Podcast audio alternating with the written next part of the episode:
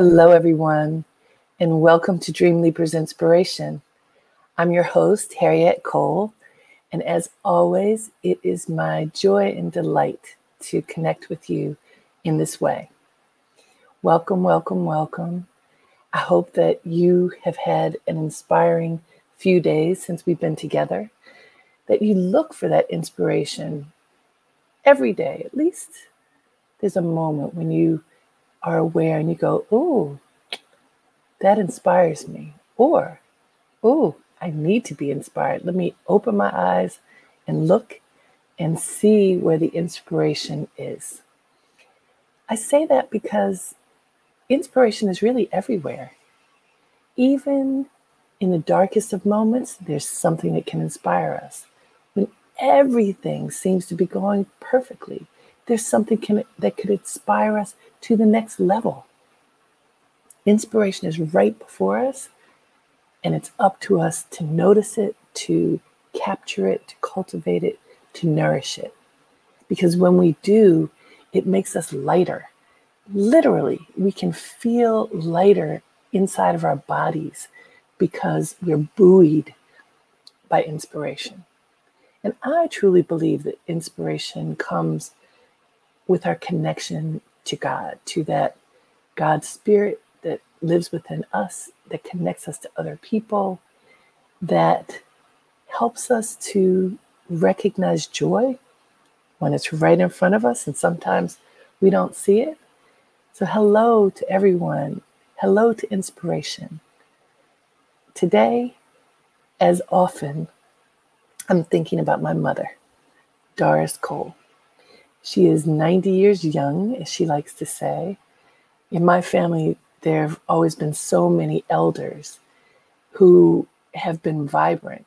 And so we have come through tradition to proudly say our ages and add young to it rather than old. So she is 90 years young. And there are many things that I share through Dream Leapers Inspiration, through all of my work that are truisms from my mother.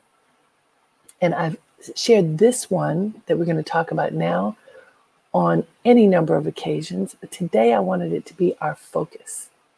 And the focus is keep good company. Now, this is something that my mother, my grandmother, Carrie, for whom my daughter is named, and my father, Harry, for whom I'm named, they all talked about this in one way or another. You need to pay attention to who is in your close surroundings. Who do you pick up the phone and call? Who do you text? They didn't talk about texting, that's new. Who do you spend time with? Who are you choosing to include in your fold? And are you making conscious choices about this? I just think this is so important. And it's important for us to rigorously look at the company that we keep. Now, that could seem strange in this moment, given most of us are not physically keeping company with anybody other than the people who live with us, if we in fact live with other people. Every now and then, people are gathering more and more safely, hopefully at a distance, that social distancing, that really it's physical distancing to help to keep us safe during these times. But engagement happens in lots of different ways, like what we're doing right now. How often have you used up a tremendous amount of time engaging someone or something, some topic that really didn't serve you well? Think about that. Just think about the past few days, if, as an example, think about the weekend. How did you spend your time this past weekend? What did you do when you got up? With whom did you communicate? What did you watch? What did you listen to? What did you read? Answer those questions. What kept you company over the weekend? And some of us had to do work over the weekend who were we engaging with doing that work? Just go through, scroll through your memory of how you spent your weekend and with whom and with what you engaged. As you go through and you scroll through all those different things, I also want you to think what was worth it and what wasn't. What fed your spirit and what didn't. What helped you to feel lighter and buoyed and inspired and what didn't.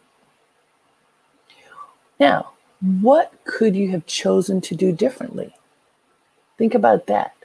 Think about what call you didn't have to make, what text you didn't need to send, what back and forth engagement with someone was unnecessary. What, here's a good one.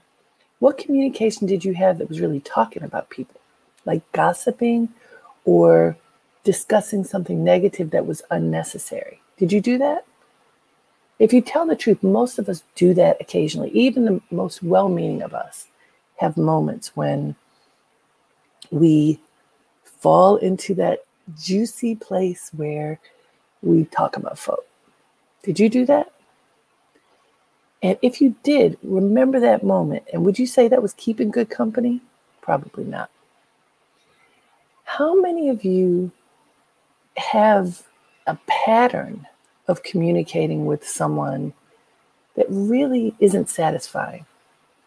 Where maybe it's your neighbor, maybe it's someone you have worked with, maybe it's a family member who's constantly complaining, who's negative or needy lonely, desperate. And while it is important to be a lifeline sometimes for others, you have to make sure you don't sink as you are being that lifeline. So think about it. Did you keep good company this weekend? Did you? How much of that time did you keep company with yourself? Do you think of yourself as good company? Do you think when you're alone, oh my gosh, I have to call somebody, I have to be with somebody, I have to reach out because I can't be by myself? Do you ever feel like that? See, when you feel like that, that's when you should pause. Because you should find yourself as good company. You should consider yourself to be good company. And if you don't, you need to get right with yourself. What is it inside of you that you don't like? What do you need to course correct about your own thoughts, words, and deeds to make yourself more likable to you? Something to think about, huh? Instead of noticing what's wrong with other people, yeah, talk about this, wrestle that finger around, face yourself, and ask yourself, what is my role in this? What is my role in my well being? What is my role in being and becoming good company for myself and for others? What do I need to let go of that isn't serving me or the people in my sphere? We can all shed something. What would be good for you to shed to make yourself good company? Aren't these good questions? They're questions that we can we can probe into our self-identity and if you if you think about it like this, if you were going to introduce someone to you, what would you say? How would you describe yourself? What would your attributes be? And do you think that one of your attributes would be that you're good company? That you would feel certain that if you introduced yourself to someone, that it would be a good introduction because the way you would engage with whoever it is would be valuable. Do you think that about yourself? It's a good question. I think it's a question that's uncomfortable for us to answer, by the way, to be critical of ourselves, not overly critical, picking yourself apart, but to be objectively critical about yourself and say, what are my attributes? What am I good at? What is of value about me that I would like to offer to others? These are really important questions to help you get right with yourself and help you be in alignment with what you believe and want to be true about you. So that's being good company, like becoming good company. And then when you think about the people who surround you, I really want you to take a critical eye at them. You're not saying anything to anybody. This is an internal conversation. But think about the people with whom you spend the most time, with whom you engage the most. Are those relationships healthy? Are they valuable? You know, I often talk about, I think it's super important for you to surround yourself with people who will tell you the truth the way that you can receive it. See, a lot of times when people would tell you the truth, but depending upon their demeanor, you may or may not be able to receive it. If you are feeling very tender and one of your confidants is brusque, is sharp, and you speak to that person in a tender moment and you get a brusque reaction, you're gonna you're gonna bristle. You're not gonna be able to hear and receive what that person is offering. So you have to understand what does good company mean for you in a particular moment? When you're tender, what kind of person can you engage and be able to hear and feel comforted and supported in the way that you need? That's the person you reach out to in that moment. When you're feeling bright and strong and and not so vulnerable, then that confidant who's a bit brusque, maybe no problem. It's not to it's not to puncture you whatever the comment might be because you feel strong. Then if you value that person's input that's the time to engage that person. Do you see what i'm getting at? You have to be aware of who you are of what your needs are of how you best engage others and then look at the universe of others in your world who are the people to engage at what time? You know, I, I heard someone say the way that we use technology sometimes can really, we know this, it can really get the best of us if we aren't careful. So, have you ever been like this? You feeling bored, you're feeling lonely, you want to talk to someone, so you start calling on your cell phone or texting. And, but, you know, this, when I heard this first, it was with calling and you don't get the person, you leave a voicemail and you go to the next one. And you go to the next one until you find somebody, the lucky person, lucky, who answers the phone and is ready to talk to you. And then while you're talking to that person, one after another after another of the people you called before are reaching back because they weren't available at the moment you called them, but you didn't wait. You just moved on. And so then here are all these invitations to connect. And you can't manage all the invitations to connect because you're engaged in one. And if you allow yourself to get distracted, oh, I just called that person, I should call them back. You're not fully focused on the one. You're distracted by the others who are whose beeps are coming through on your phone or texts coming through. You see how that is exhausting? It's exhausting and difficult to manage. And when you do that, one of the great challenges is you've created expectations. You've reached out to people who are trying to honor you by reaching back. You don't have time to talk to them. Now you have five more people you have to call back. And suddenly it becomes overwhelming. Pace yourself part of good company and maintaining good company is trusting that there doesn't have to be a pile of people that you have to contact. You can contact one, you can wait. You can occupy your time with something else and not feel the urgent need to connect, connect, connect, connect, connect. You can remember that you can be good company for yourself the number one thing I want us to think about. And you can breathe. You can remember that there's no rush in this moment, that in this moment, you can engage your own peace of mind and peace of spirit and be still. Remembering you are good company first. Say, say that to yourself. I am my own good company. Repeat it with me. I am my own good company. One more time. I am my own good company. Yes. I would love for you to stand in front of a mirror and say that to yourself I am my own good company. And then from there, thinking of yourself as good company, as precious good company, then think about who you're going to contact. It should not be everybody. It should be who is the right good company for you in this moment. Now, in this this time, because we are still living in the age of COVID, when we are mostly quarantining, we certainly are not getting together with people in the way that we were.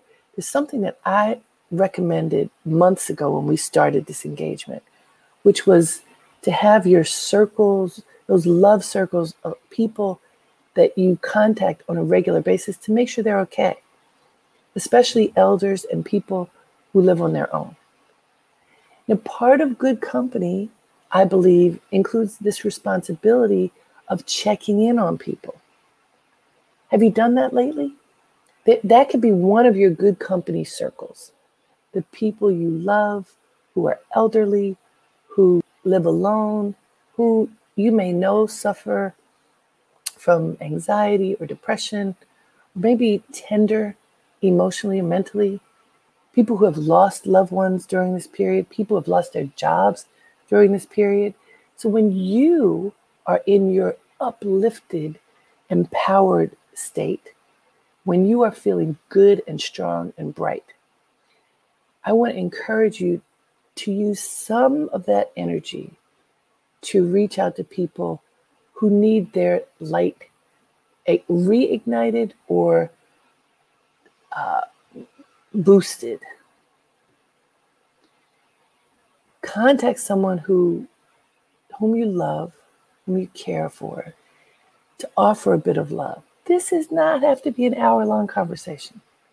This can be brief and powerful because it's meaningful, because you call and say, I've been thinking about you. I want you to know I care about you. I want to know if you're okay.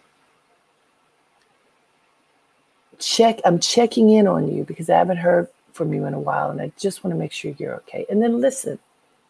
Is the person okay? Does the person need something?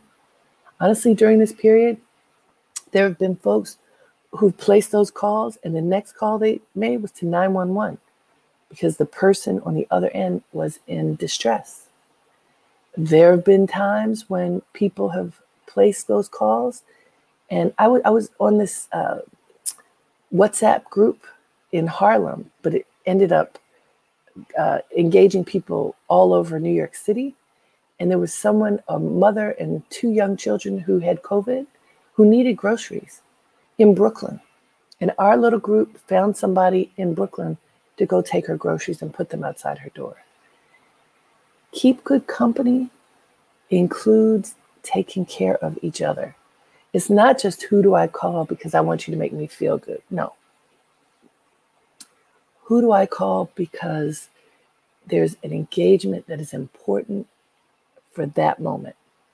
And I like including on that list of engagements people who could need to talk, need some support, who need engagement. It may not even be you, but it could be you placing a call that gets them the support that they need.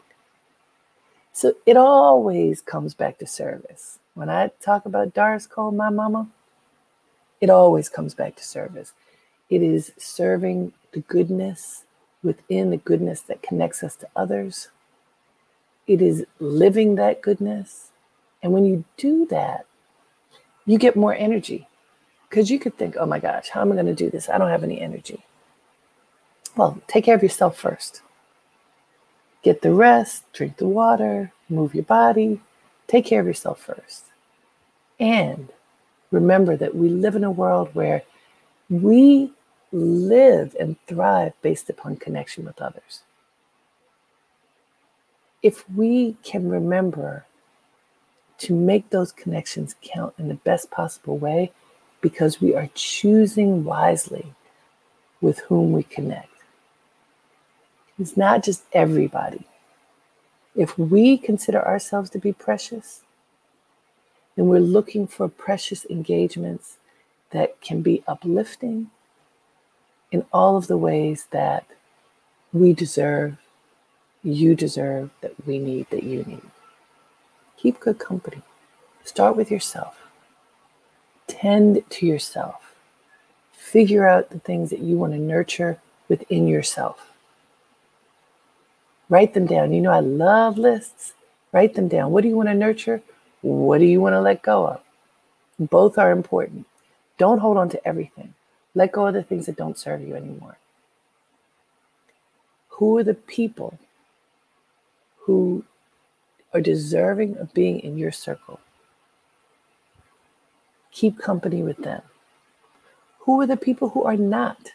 The people who are negative, the people who are dismissive, the people who are nasty, the people who are clingy.